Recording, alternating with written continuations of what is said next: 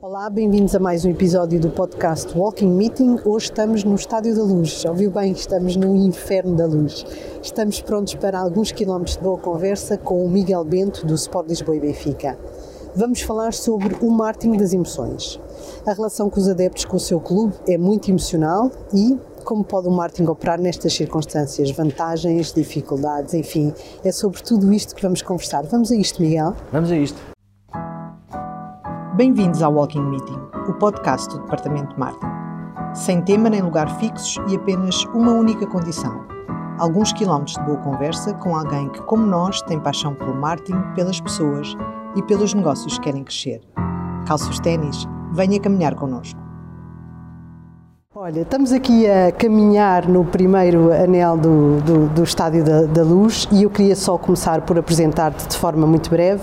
Uh, o Miguel Bento é o atual Chief Commercial Marketing Officer do Sport Lisboa e Benfica e é o sócio número sete mil seiscentos e catorze. Uh, para quem não sabe, todas as pessoas que trabalham uh, no Benfica usam na assinatura do seu e-mail o número de sócio, que é, é de facto um pormenor espetacular. Antes do Benfica passou pelo Pão de Açúcar e foi administrador da holding da Lagos uh, Sport uh, e está no Benfica há mais de vinte anos e desde sempre soube que era aqui que iria trabalhar, porque o sonho era juntar o prazer ao trabalho. Uh, os títulos do Benfica são muitos e e muito conhecidos, e não serei eu a pessoa mais indicada para falar sobre eles, mas referindo apenas a alguns relacionados com o marketing, vocês foram oito vezes distinguidos com, como super brand, ganharam o Leão de Ouro em Cannes, com a agência, o escritório, para, em relação à vossa parceria com a Emirates, foram marca do ano em dois mil e quinze da Meios e Publicidade, foram marca de confiança em dois mil e dezassete e são a única marca de um clube de futebol português representada no top cinquenta mundial. Isto é um enorme cartão de visita para uma das grandes love brands em Portugal e portuguesas. Miguel, isto é um feito. Um, e recentemente celebraram os cento e dezanove anos, parabéns, vinte e oito de fevereiro. Muito obrigado. Uh, muitos parabéns. Na, na, nas marcas a antiguidade é um posto, portanto uh, começamos bem. Um, Miguel, o Benfica é uma marca valiosíssima e muito respeitada, é também um clube enorme, mas é, diria, sobretudo uma empresa com um grau de complexidade como há poucas. Uh, gostava de te pedir que nos contes como é que está organizado o vosso departamento de marketing nesta empresa tão complexa. Muito bem, Inês. Uh, começámos por dizer que o, o, a área do marketing uh, está, obviamente, organizada pelo aquilo que é o racional da atividade. Portanto, temos uma componente esportiva, servimos de suporte a tudo o que são as componentes esportivas e elas dividem sensivelmente em três, três áreas, que é o futebol profissional, o futebol de formação e o universo de todas as outras modalidades, que fazem trinta e três, incluindo o futebol, portanto são mais trinta e duas além do futebol. Obviamente que eh, também não podemos deixar de dizer que algumas têm mais relevância do que outras, um, porque, por exemplo, jogar basquetebol ou, ou voleibol ou qualquer modalidade de, de, de pavilhão não tem o peso da pesca desportiva e, portanto, isso também é fácil de, de, de imaginar e, e, e, e, e, e, e, do ponto de vista prático, um, esta é a, o core da nossa atividade, mas, à volta do core, existe um conjunto de, de, de duas áreas complementares que são a natureza das receitas que alimentam toda esta atividade, okay. Nomeadamente a área de B dois B, portanto tudo o que se faz com as empresas e que, que de uma forma simplista podemos dividir entre patrocinadores, a área corporate dentro do estádio, os parceiros de loyalty, a área de eventos, e isto são, enfim, eu não estou, eu não estou a, a, a, a referi-las todas, mas são as principais, e depois a área do, do adepto, a área de B dois C, onde também dividindo por áreas temos a componente de membership e loyalty. O Benfica é reconhecidamente um dos maiores clubes do mundo em termos de sócios, mas também a componente da bilhética, porque o estádio é feito com esses sócios e para além dos sócios os adeptos. Uh, temos também a, a componente de merchandising complementar, te diria que estas são as componentes principais. Há uma outra que é relevante no número de pessoas que impacta, que é a prática de atividades esportivas, porque nós temos entre natação, ginástica, as várias atividades de modalidades e escolinhas de futebol, milhares de miúdos envolvidos também com a marca. Portanto, genericamente, temos a parte do, do, do, do, do B dois F, nós chamamos-lhe B dois F, que é Business for, to Football, mas que é mais do que futebol, porque envolve todos os esportes, uh, o B dois B e o B dois C, é dentro destas três componentes. Hoje em dia, uh, há cerca de meia dúzia de anos que nós temos um processo transformacional grande, em que, uh, de facto, todos os processos de desenvolvimento, de criar novo valor, ou mais serviço, ou novos produtos, são feitos de uma forma multidisciplinar, são feitos já com outras, com outras direções uh, uh, do Benfica, de colegas meus, e portanto temos equipas multidisciplinares para o desenvolvimento. Um exemplo que as pessoas no podcast não conseguem ver, mas provavelmente muitas delas já viram em televisão, é toda esta componente de modernização que fizemos no estádio, Uh, não só as áreas de L E D, os novos, os novos, uh, os novos ecrãs, uh, uh, a incrível definição que têm, o som, a iluminação que nos permite fazer show, porque é uma iluminação L E D em vez de ser uma iluminação convencional, que nos permite apagar e acender. Para ter uma ideia, no estádio antigo, era, quando se apagava, era preciso oito minutos para ter a intensidade de luz suficiente para poder transmitir, portanto não podíamos fazer show, e além disto robótica também de iluminação. Teremos um, uh, ainda este mês instalado na totalidade, já está em parte, mas ainda não foi anunciado exatamente por não estar, e não estar proporcional para todo o estádio, a segunda maior infraestrutura de Wi-Fi do país, só o aeroporto de Lisboa é que tem uma mais robusta do que a nossa, e portanto isto vai uh, uh, obrigatoriamente um, envolver um conjunto de áreas dentro da empresa, que vem desde a direção financeira, um, com o procurement e com as soluções de financiamento, a área técnica, Uh, por causa de todo o trabalho que foi feito de preparação para se poder fazer a seguir a, a instalação das componentes, uh, todas elas de, de, de I T, uh, e, e depois obviamente no fim da linha estamos nós, uh, por causa de toda a ativação de animação para criarmos experiências novas dentro do estádio. Portanto hoje em dia qualquer processo que existe aqui dentro é um processo que envolve três, quatro, cinco direções dentro do Benfica para se conseguir fazer um desenvolvimento no sentido de servir melhor uma estratégia que está toda baseada em customer centric. Portanto é assim, o que, o que as marcas querem de nós é aquilo que nós queremos dos nossos sócios e adeptos, que é conseguirmos relacionarmos com cada um deles com aquilo que é relevante para eles, portanto, aquilo que vulgarmente se fala na personalização.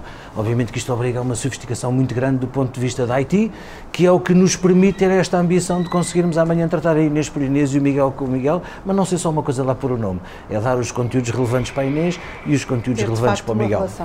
Exatamente, é de facto ter uma relação.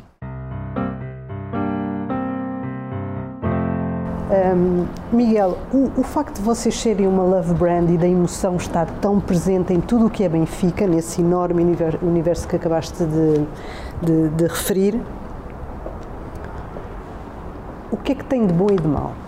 Porque não tem só de bom, deixa-me adivinhar. Sim, sim, é, é verdade, é verdade, é verdade, vamos ver uma coisa, eu, eu costumo dizer, quando, quando, quando, quando, quando estas questões vêm à tona, costumo dizer que não é muito diferente das relações que nós temos com as pessoas com que nos envolvemos, sejam elas familiares, de amizade ou até de conhecimento, mais superficial, vamos dizer assim.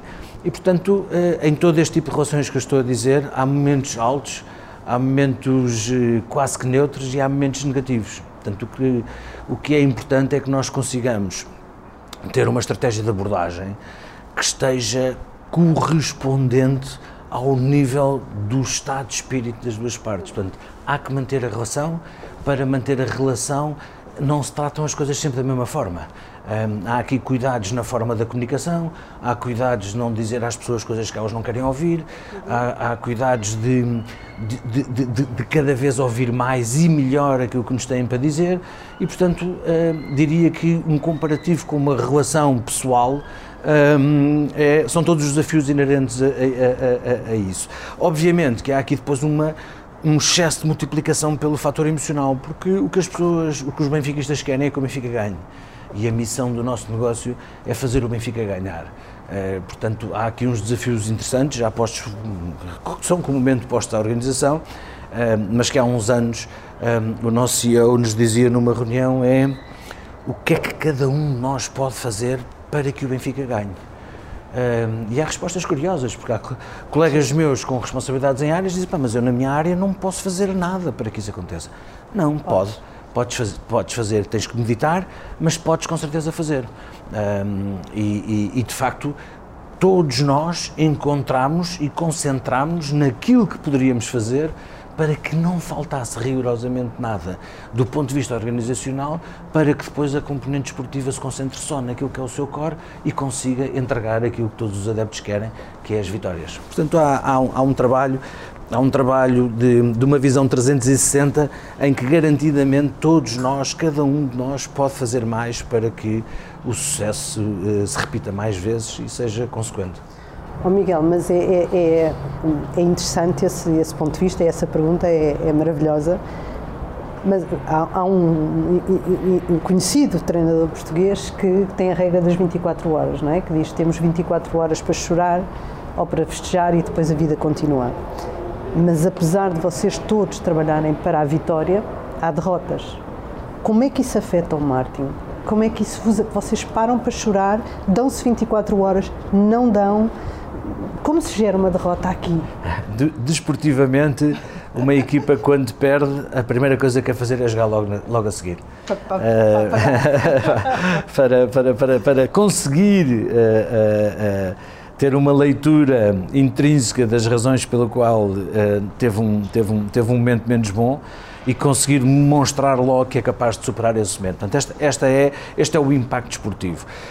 Uh, o, o, o marketing é uma consequência disso, o marketing não sofre mais nem menos, o marketing, a única coisa que tem que fazer é conseguir criar condições para que no jogo a seguir, que não pode ser logo no dia a seguir, porque os atletas têm períodos de descanso para poderem ter uma performance conseguida, uh, e por isso é que não há jogos a menos de setenta e duas horas de distância, mas o que tem que se conseguir é encontrar motivos congregadores que já estão definidos desde o princípio dessa época desportiva, há sempre um leitmotiv em cada época desportiva, uhum. E portanto o que nós temos que fazer nessa altura é trabalhar com toda a organização, é até talvez uma, um bocadinho mais da área da comunicação, eh, que se faz trabalhos nessa área, e eu tenho que dizer que a área da comunicação está fora da minha alçada, eu tenho a comunicação de produto e serviço, mas a comunicação institucional na, na parte desportiva é trabalhada pelas partes de desportiva propriamente dita, e depois a institucional é, é, é, é gerida pelo meu colega Pedro Pinto, que tem a área da comunicação, uhum. O que nós fazemos em momentos mais difíceis para nós é exatamente juntarmos tudo e percebermos quais são os passos que temos que dar nas horas imediatamente a seguir para fazer com que o, o orgulho de ser benfiquista e a vontade de ajudar a equipa a, a ultrapassar esse momento uh, seja evidente nos adeptos. O nosso papel é tentar influenciar os adeptos no bom sentido e, e congregá-los à volta da equipa a dizer: nós vamos, vamos no próximo jogo conseguir ultrapassar aquilo que não nos foi possível fazer neste. Miguel, como é que se recruta um adepto? Qual é o papel da marca? O que é que vocês fazem para isso? Durante décadas, os adeptos apareciam por consequência da marca ser uma marca vencedora, ou até antes disso, a, da forma como elas nasceram. E aí o Benfica eh, tem eh, uma particularidade muito grande, é diferente de todas as outras grandes marcas do, do desporto em Portugal.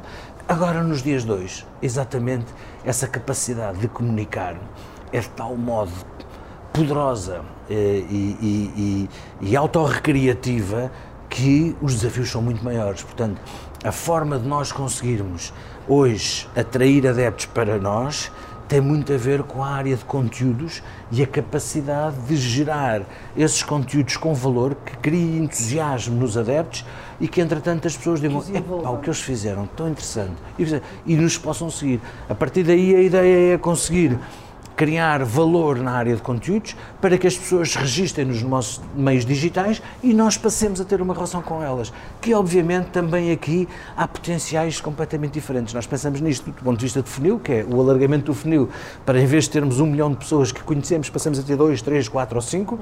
E depois será a capacidade, aí sim já é um grande desafio para a área do marketing, a capacidade de conseguir relacionar-se com essas pessoas exatamente com aquilo que elas querem. Se tivermos sucesso nisto, alargamos a nossa base de recrutamento e seremos cada vez maiores. Portanto, este é garantidamente o presente e o futuro do Benfica. O vosso trabalho, portanto, provavelmente um adepto, ser adepto, enfim, parte dos conteúdos, como tu dizias, mas, mas também um bocadinho dos hábitos e da, das questões familiares e hereditárias, deverá ter ainda uma certa influência, mas de adepto a sócio são outros tantos. Certo? São, Portanto, a são, vossa conversão são. Também imagino que é de adepto a sócio, não é? É uma, é, é, é uma das vossas métricas. É, corretíssima a leitura, corretíssima. Nós temos um projeto que iniciámos há dois anos, muito, muito, muito relevante dentro desta estratégia toda da área do marketing, eh, que foi escolher um parceiro eh, robusto na área, eh, nós chamamos eh, Fan Relationship Management, mas é o C R M que é conhecido vulgarmente, só que uhum. os, o nosso customer é mais do customer, ou é member ou é fan, e isso é muito mais do que é. ser um customer. Uh, do ponto de vista, uh, parece um, parece um, enfim, uh, algo simpático de valorizar, mas não é, a relação é, é diferente, a relação é diferente, é completamente diferente. Uh, e nós, sentindo que precisávamos realmente de mais instrumentos, fizemos o maior projeto à data, em dois mil e vinte, o maior projeto à data da Salesforce em Portugal. Portanto, um projeto muito robusto, que nos tem dado ferramentas... Um dos case studies da Salesforce. Sem dúvida, sem dúvida, sem dúvida. E, e, e, portanto, nós damos muito valor a esse fortíssimo investimento, e esse investimento permitiu-nos hoje ter a capacidade de conseguir medir o nível de benfiquismo. Aliás, é, o, o nós temos, é, é como se chama, é rigorosamente como se chama, ia dizer-te isso, não estava aqui a criar o introito para dizer, um, a, a, a empresa que trabalha connosco, a, que está a fazer a integração do Salesforce dentro do Benfica, que é a S T P, empresa com que temos muito boas relações, um, com o desafio, não, todos os nossos clientes têm que batizar este projeto, e houve um engenheiro que estava no processo, um, na altura até contratado para trabalhar nisso, lá avançou com o nome e disse, calma, isso tem que ser pensado. Nós já falávamos do Benficómetro uh, dentro do Benfica uh, e, portanto, o tem que ser pensado é porque a matéria que estava ali a, a falar era sobre o projeto em si e, portanto, não havia, e há sempre aqui meia dúzia de pessoas que, quando é para fazer esse tipo de reflexões, param e pensam, quando nós nos juntámos, tipo, duas ou três horas depois, em dois minutos fizemos o Benficómetro. E, portanto, o Benficómetro é exatamente isso, é o nosso projeto de uh, Fan uh, Relationship Management dentro do Benfica, e é isso que nos permite medir que realmente nem todos têm a mesma temperatura em relação ao Benfica. Aliás, há uma coisa muito engraçada que diz, ah, fulano tal é um grande benfiquista. E eu pergunto-lhe, qual é o número de sócio dele? Certo. Ah, ele não, ele não é sócio. E ele disse, não, então gosta do Benfica, não é um grande benfiquista. Pode ser uma pessoa que gosta do Benfica, que gosta até mais do que um, um bom número de pessoas, mas não é um, um grande benfiquista, tem que ser membro da causa. Certo, certo. E membro da causa é ser sócio do Benfica. Portanto, mas sim, o Benficómetro é de facto a resposta certa à pergunta que me fizeste. Mesmo perguntar como é que vocês, qual é a expressão que usam, porque acho que não é uma questão semântica, se é clientes, se é fãs, se é, portanto já me respondeste, é fãs, não, há, não, não é uma relação comercial, é muito... Não, não é. Nós, nós temos de facto clientes também, mas isso é na área corporate, exatamente, é no B dois B, certo. Nós temos, temos clientes e, e quando os sócios ouvem falar a palavra clientes ficam, ficam uh, incomodados, mas nós também temos clientes que são corporativos, que são empresas, nós temos neste momento mais de mil e seiscentas empresas só na área comercial e marketing a trabalhar com o Benfica. Estou a falar de empresas que ou são nossas patrocinadoras, um número muito mais reduzido que este, estamos a falar de muitas dezenas, por causa das modalidades estamos a falar de menos de uma centena, mas muitas dezenas de empresas. Depois entramos no corporate, onde temos mais quatrocentas e oitenta empresas, e depois entramos nos parceiros do cartão de sócio, onde uh, temos mais de mil empresas. Portanto, este universo todo dá-nos mais de mil e seiscentas empresas que trabalham connosco. Portanto, no limite, quando se ouvir falar na palavra clientes do Benfica, estamos a falar de mais de mil e seiscentas empresas. Os outros, nós gostamos de tratá-los ou por sócios ou por, ou por adeptos. Quem são os vossos concorrentes? Os nossos concorrentes são todas as áreas de entretenimento e de ocupação de tempos livres que existem no mercado. Portanto, são... O que eu faço se não vier ao estádio? Exatamente, exatamente. Porque e pode haver... a PlayStation? Também, também, sem dúvida nenhuma, hoje, nos dias de hoje, indubitavelmente que sim, apesar da PlayStation poder ser usada a qualquer horário de tempo livre, mas o tempo livre pode ser dedicado para ir ao futebol, pode ser dedicado para ir ao teatro, ao cinema, a um concerto de música, a um parque de diversões, a um museu, na PlayStation, mas a PlayStation hoje em dia até tem outros concorrentes mais, mais perigosos, porque todos os nossos telemóveis são formas de fazer gaming e, portanto, o gaming claramente, mas já falamos aqui... De, de uma multiplicidade, esses são os nossos concorrentes, a multiplicidade de, de, de alternativa para ocupar o, o, o tempo não livre no, do ponto de vista clubes. de entretenimento. Não, os, os outros, os outros clubes... Quem vem aqui não vai. Não, os outros, os outros clubes são os nossos adversários do ponto de vista desportivo, uhum. porque na, na, na minha leitura eles também só são adversários no campo, uh, porque os interesses comuns à volta da indústria, uh, eu não tenho adversários, eu é. tenho, eu tenho uh, parce, devia ter parceiros de, uh, a lutar por uma melhor indústria, com mais valor, com, com, com, com, com causas comuns mais sólidas, um, mas de facto temos muitos passos a dar nessa área para que os adversários desportivos sejam os nossos um, parceiros de negócio. Miguel, vocês são também uma marca com uh, canais de comunicação próprios, talvez uma das marcas que mais meios próprios têm, desde as camisolas, obviamente, ao estádio, às redes de loja, lojas, às casas de Benfica, ao canal, à plataforma, às apps. Faz parte da vossa estratégia dominarem os vossos meios de comunicação próprios, de dominarem no sentido positivo e no sentido também de alargarem? Oh, Inês, eu, eu diria que isso é completamente imperativo por uma razão, porque se tivemos há bocado a dizer como é que nós conseguimos uh, nos relacionar com aqueles que já gostam de nós e captarmos novos, se não tivermos o controle absoluto disso, obviamente que não sabemos quem são os... É tudo, não é? Eu, eu, eu, eu, eu vou dar um exemplo prático. Nós demos um passo uh, muito importante, que foi criarmos a Benfica T V. Benfica T V, que foi uma disrupção no mercado, porque um, tendo sido a primeira em Portugal, mas já havendo algumas, algumas similares no estrangeiro, a Benfica T V trouxe um, uma novidade ao mercado mundial, é que os jogos feitos no nosso estádio eram transmitidos dentro do nosso eram transmitidos dentro do nosso canal de televisão. E portanto isso foi uma disrupção, caso, caso, ca, caso único no mundo, e ainda hoje é caso único mundial.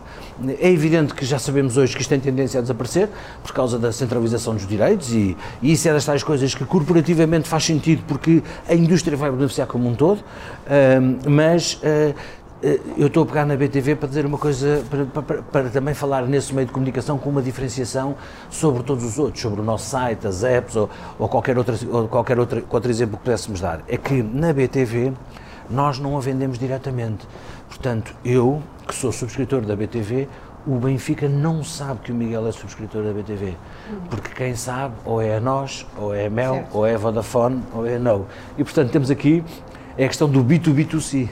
E, portanto, este é um desafio uhum. que o, o tempo nos vai, vai ajudar a resolver, mas que até com a proteção naturalíssima da privacidade das pessoas, mas como o Benfica ainda tem um comportamento muito emocional, temos que criar um mecanismo, e nós, e nós fazemos isso pontualmente, mas só conseguimos ver pontualmente, que é perceber, sim, quem é que destas pessoas tem B T V. E as pessoas autorrevelam porque têm uma ligação emocional ao Benfica, o Benfica me está a perguntar, eu vou dizer... Mas isso não pode ser visto de uma forma estática, porque no mês a seguir ele pode não estar, ele pode ter subscrito este mês, porque este mês ia haver um jogo muito importante, ou é o jogo decisivo, ou é o jogo contra um dos nossos principais concorrentes do ponto de vista desportivo, pode haver uma razão, mas depois economicamente a pessoa não tem capacidade para ter o ano inteiro, e ao não ter capacidade para ter o ano inteiro, aquela resposta que me foi dada naquele mês, no mês seguinte não é verdade, e os dados sem, sem atualização permanente têm pouco valor, são coisas estáticas. Portanto, isto para dar um exemplo de que no meio digital não é nada disto, no meio digital eu sei tudo, eu sei quem lá está, quer dizer, sei principalmente se as pessoas me derem essa, essa, essa facilidade de poder gerir a relação, mas aqui eu diria que isso é uma, uma sorte de ser uma marca emocional, é que quando nós pedimos essas autorizações, é, para cima, muito, muito para cima de noventa por cento das pessoas dão-nos o ok para isso, e portanto isso é que nos permite conseguir depois tratar cada um deles da forma como eles querem ser tratados em relação àquilo que são conteúdos relevantes para eles. Qual é o papel da internacionalização na vossa estratégia, Miguel, na vossa estratégia de marca, de marketing? O, o, o papel da internacionalização tem que ser visto de dois pontos de vista diferentes. Aquilo que pode ser, de facto, a, a capacidade de aumentar o reach do Benfica, e deste ponto de vista nós temos um mercado natural que é toda, toda a lusofonia, uhum.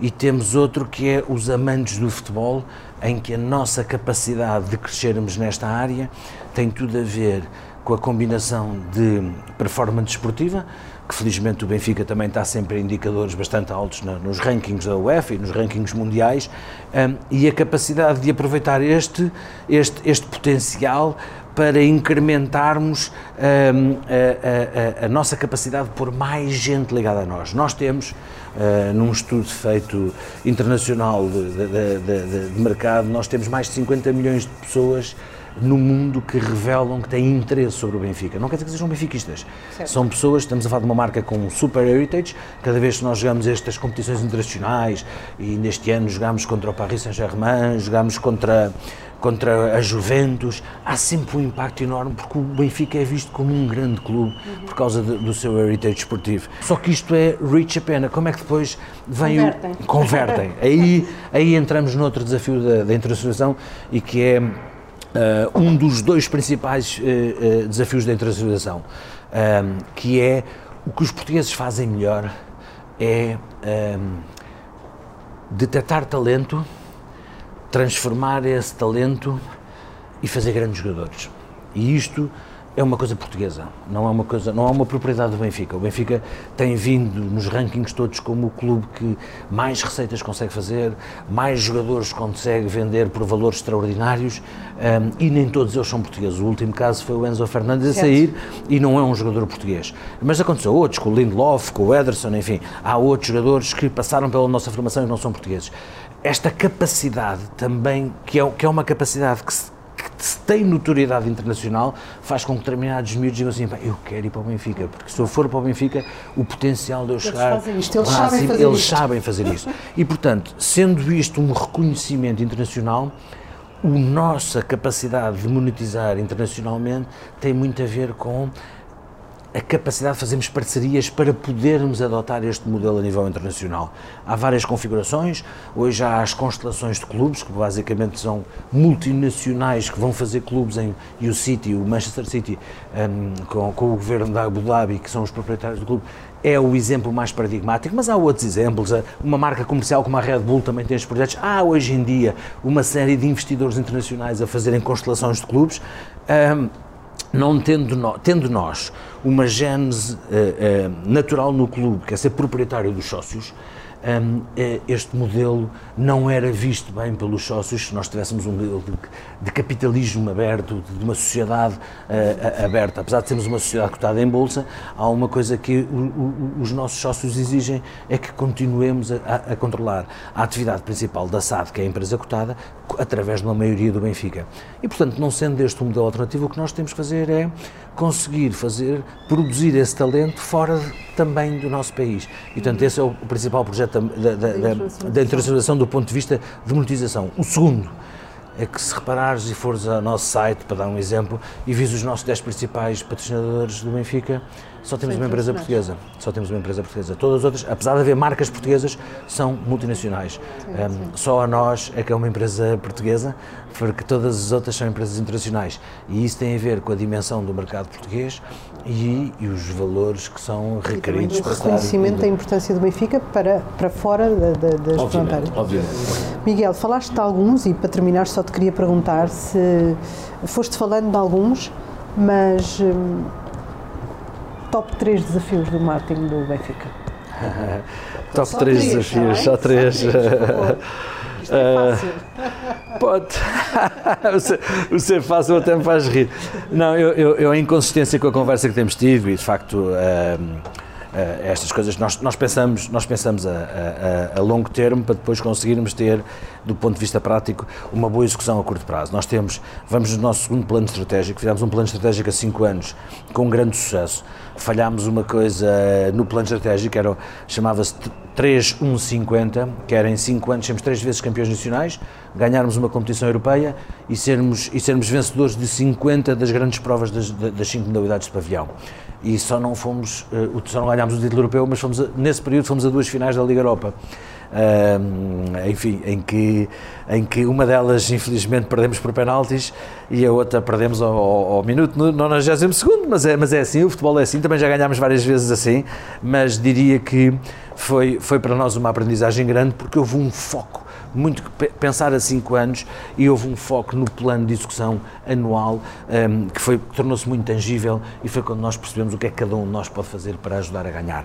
Depois disso saímos para um projeto mais robusto, pensado para dez anos, hoje é muito difícil pensar para dez anos, um, envolveu até, tanto obviamente, toda, toda, toda a componente da direção, um, e as administrações das empresas e depois os, os diretores de primeiro nível e de segundo nível, portanto estamos a falar de um universo de cem pessoas, um, aqui por várias fases, uh, para pensar estruturadamente o que é que deveria ser o plano estratégico a dez anos. Obviamente que este plano é revisto, dois em dois anos é revisto, aqui como houve mudanças de presidente e direções, não o fizemos, nos, não o fizemos a segunda vez em quatro anos, mas estamos a, estamos a trabalhar nele agora ao, ao fim do quinto, um, e portanto acaba por ser tangível aquilo que nós temos que fazer. Mas o que temos que fazer, um, do ponto de vista de marketing, tem muito a ver com Uh, duas componentes. Disseste-me três, eu, eu, eu tenho duas retidas na cabeça, uma delas já foi alvo da nossa conversa, que é sofisticarmos o modelo um, de relação. Este modelo de relação, fala-se muito isso, nós vamos a qualquer conferência de marketing e toda a gente fala em jornadas, a definição da jornada, mas depois quando nós vamos ver com, com as grandes empresas que aplicam isto, é assim, quem faz? É, é, eu, eu costumo dizer na brincadeira que isso é conversa de marketeer, quando, quando o marketeer é só um apresentador de PowerPoints e não, e não executa trabalho. É, e nós até tivemos com duas multinacionais, exatamente na área de C R M, duas das maiores multinacionais do mundo, uma é mesmo a maior e a segunda é a maior europeia, mas uma super multinacional, em que que aceitaram o desafio de pensar nisto connosco e umas das coisas que nós temos, nós trabalhamos, eu não vou aqui referir quem, mas um dos maiores clubes do mundo, um uhum, clube uhum. ainda maior, que, é, um, é um clube que tem a dimensão do Benfica, que só que é da maior economia europeia, uhum. uh, e às tantas uh, dizem, nós vamos ver, nós vamos ver, até porque o nosso dono também tem um clube de futebol. Bem, quando, quando chegaram de volta, achavam que vinham entregar uma solução, disse, pá, ninguém está a fazer isso, ainda não estão a fazer isso. Portanto, aquela conversa que eu digo de, de marketeer para, para, para, para, para ficar bem, uh, isso só muita gente faz, só do PowerPoint, outra coisa é fazer. Portanto, eu diria que o maior e desafio, é esta o maior desafio é um desafio que nós temos, o layer da emoção, que eu acho vai, que tu vai obrigar-nos, já vives com ele, sim, portanto já, já te parece normal, mas não é. Isso vai obrigar-nos, isso vai obrigar-nos, em consequência disto, poderia pôr este como o segundo desafio, em consequência disto vai obrigar-nos a repensar a forma como, a, a, dentro da minha equipa, a, far, a forma do marketing estar organizada. Nós ainda temos marketing por produto e o que estamos a construir é uma equipa de marketing por cliente. E esta equipa de marketing cliente já não é uma equipa de pessoas formadas em gestão, em economia, em marketing ou em noutras, noutras disciplinas de, de, que podem estar associadas diretamente ao marketing, mas vai ter obrigatoriamente pessoas da área da I T que pensem em negócio. Uh, e que tenha aqui uma componente de uma equipa multidisciplinar, que é a equipa que vai, que eu vou ter basicamente, eu não vou acabar com a equipa, com a, com a equipa de marketing produto, vou manter a equipa de marketing produto, mas complementarmente vou fazer uma equipa de marketing de, de consumidor. Uh, uh, uh, e, e, e, para e, colocares e, ainda mais o foco. Para conseguir detalhar todos os problemas, porque jornadas nós já as definimos há bastante tempo. A questão aqui da consequência da jornada é que tu estás a lançar consecutivamente campanhas e tens os processos todos automatizados. automatizados para veres as tuas taxas de conversão e dizeres, eu para esta campanha dois por cento é bom, para aquela é cinco por cento e aquela que é muito seletiva abaixo de dez por cento ou de doze por cento ou de quinze por cento é, é, é mau. E tu montares isto tudo, teres um, um processo de, de, de reporting automatizado e perceberes de repente está uma luz encarnada porque isto funcionava há seis meses com dois por cento e agora está com um vírgula sete por cento e tu dizes tens imediatamente, nem devias deixar chegar a um vírgula sete por cento, quando aquilo está consistentemente a bater nos dois, há duas ou três campanhas a fazer dois, isto está-se a gastar, uhum. Temos que conseguir criar uma nova campanha que consiga endereçar melhor estas pessoas e salto do dois para os três. E portanto, fazer isto de uma forma quotidiana, com a complexidade do número de sócios e adeptos que nós temos, é, do ponto de vista prático, o maior desafio de todos. Eu diria, para completar, a, a, para, para, para ir à procura da resposta à tua pergunta, que a terceira, a terceira está, de facto, também num tema que tu já, que tu já abordaste, Inês, e é sinal que estudaste as coisas bem antes de ir para cá, é o Benfica conseguir ter Uh, uma melhor performance a nível internacional do ponto de vista do engage e da monetização. Uh, o, o engage é relativamente bom, a monetização está aquém do que é, do que é, do que é o seu potencial, sendo que na área de patrocínios ela corre bastante bem, um, depois na área da monetização do, B dois, do B dois C uh, ela é menor do que nós desejamos e portanto eu diria que esse é também um terceiro, um terceiro ponto de, de, de, de crescimento. Eu, eu, eu por acaso quando há bocado disse que tinha dois, não, não falei aqui de um, portanto já vou falar aqui do quarto, mas eu diria que os dois primeiros que eu falei, a capacidade de fazer o duplo marketing, uh, pode estar tudo integrado no primeiro, uhum. a, a, a internacionalização no segundo, eu diria que o terceiro é é um desafio que nós temos do ponto de vista de empresa, talvez mais do ponto de vista de comunicação, mas nós, como estamos habituados a pensar todos uh, no Benfica e em prol do Benfica, eu diria que é um grande desafio, que é, nós temos hoje em dia um, uma fundação que é um orgulho interno, uma fundação que está sempre presente em projetos muito estruturantes. Começou com um projeto há muitos anos, há doze anos, se não estou em erro, um, com o Para Ti Se Não Faltares, que são miúdos filhos de... É, são, são miúdos filhos de, de pais problemáticos, e falamos de todo o tipo de problemas que possam acontecer na sociedade, prostituição, droga, criminalidade, e portanto miúdos que têm tudo para realmente ter má performance escolar. E o que nós fizemos foi protocolos com câmaras municipais e pegar nesta tipologia de miúdos e, através do desporto, conseguir-lhes incutir valores que fizessem com que eles mudassem a sua atitude na escola. E, e, e este projeto é de um orgulho tão grande, tão grande, tão grande, que nós, com estes anos todos, já conseguimos trazer uma miúda desse projeto, que começou nesse projeto, que é nossa jogadora de futsal e jogadora da Seleção Nacional de Futsal. Portanto, isto é uma forma de contribuir para uma, uma reintegração uh, na sociedade, naquela sociedade que nós vimos como valores normais, um, mas que não são normais para muita gente, ou que não nascem como normais. Portanto, este processo transformacional uh, da Fundação, e eu estou apenas a pegar num dos projetos da Fundação, é algo que não é fácil que a sociedade toda perceba que o Benfica faz. Portanto, é um desafio o Benfica conseguir dar mais visibilidade a todos os projetos da sua Fundação, bem como algo que ainda nós não estávamos nessa fase, não tínhamos a organização um, com a riqueza que tem, que é este estádio, quando foi construído pela maior empresa de construção de estádios do mundo, um, uh, já, já nasceu com alguns critérios de sustentabilidade, nomeadamente todas as águas que são utilizadas no estádio são águas uh, uh, pluviais e que são recuperadas. Portanto, o estádio já foi pensado com esta sofisticação. E a sustentabilidade é algo que nós já demos variedíssimos passos, mas que também precisamos de mostrar. Tratamos lixo há mais de dez anos, um, tens, tens, tens no estádio, em várias situações, recolhas de beatas, separação de todo o lixo, um, estamos a pensar do ponto de vista energético, temos trabalho, fizemos um trabalho muito grande com a E D P, mas estamos a, a pensar, já temos, temos situações de fotovoltaicos no, no Benfica Campos, que a nossa informação, a sustentabilidade tem que ganhar peso. Olha, Miguel, tu deste-me passo para a nossa uh, penúltima pergunta. Uh, Nós sempre uh, convertemos os quilómetros que fazemos nas nossas Walking Meetings num donativo, ainda que simbólico, mas é uma forma de ajudar, e tinha-te perguntado a quem, mas sabia que era uma pergunta que não valia a pena. Portanto, não, eu também contribuí, para... eu, já, eu, já contribuí, eu já contribuí para outros, para outros projetos. Tenho uma, não, uma sobrinha óbvio. minha envolvida num projeto muito bom, que é a Crescer, um, com, com, com sem-abrigos, em que eu já tive doações para eles. Neste caso, como era Benfica, dentro do Benfica, hum, achei que deveria, deveria ser a Fundação, porque eu tenho um orgulho enorme do trabalho que os meus colegas da Fundação fazem. É um, é um gosto para nós ajudar, hum, em teu nome, naturalmente. Vamos tratar disso. Miguel, última pergunta. Com quem é que gostavas de fazer uma Walking Meeting? Eu tenho que responder com a Inês Simas.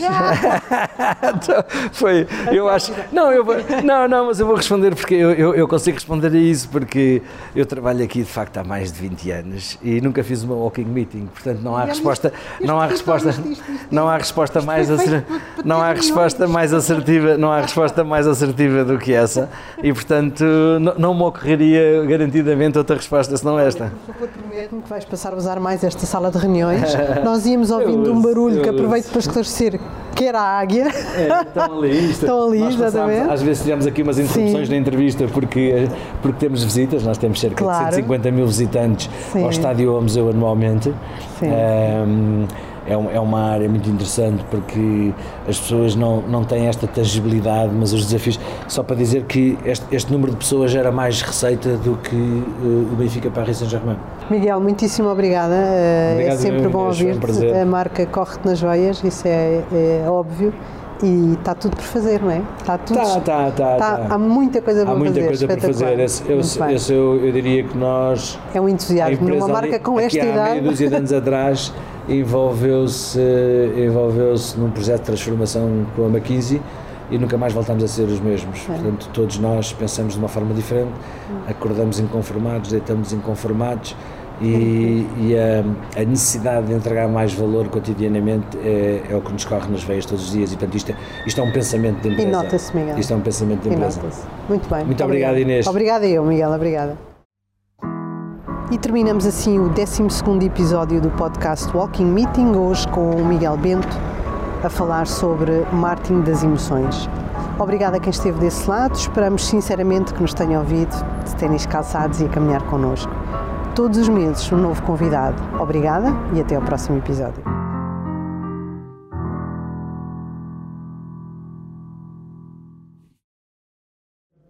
Todos os meses temos um novo episódio. Siga-nos no LinkedIn Departamento de Marketing Portugal, no Spotify ou no Apple Podcast.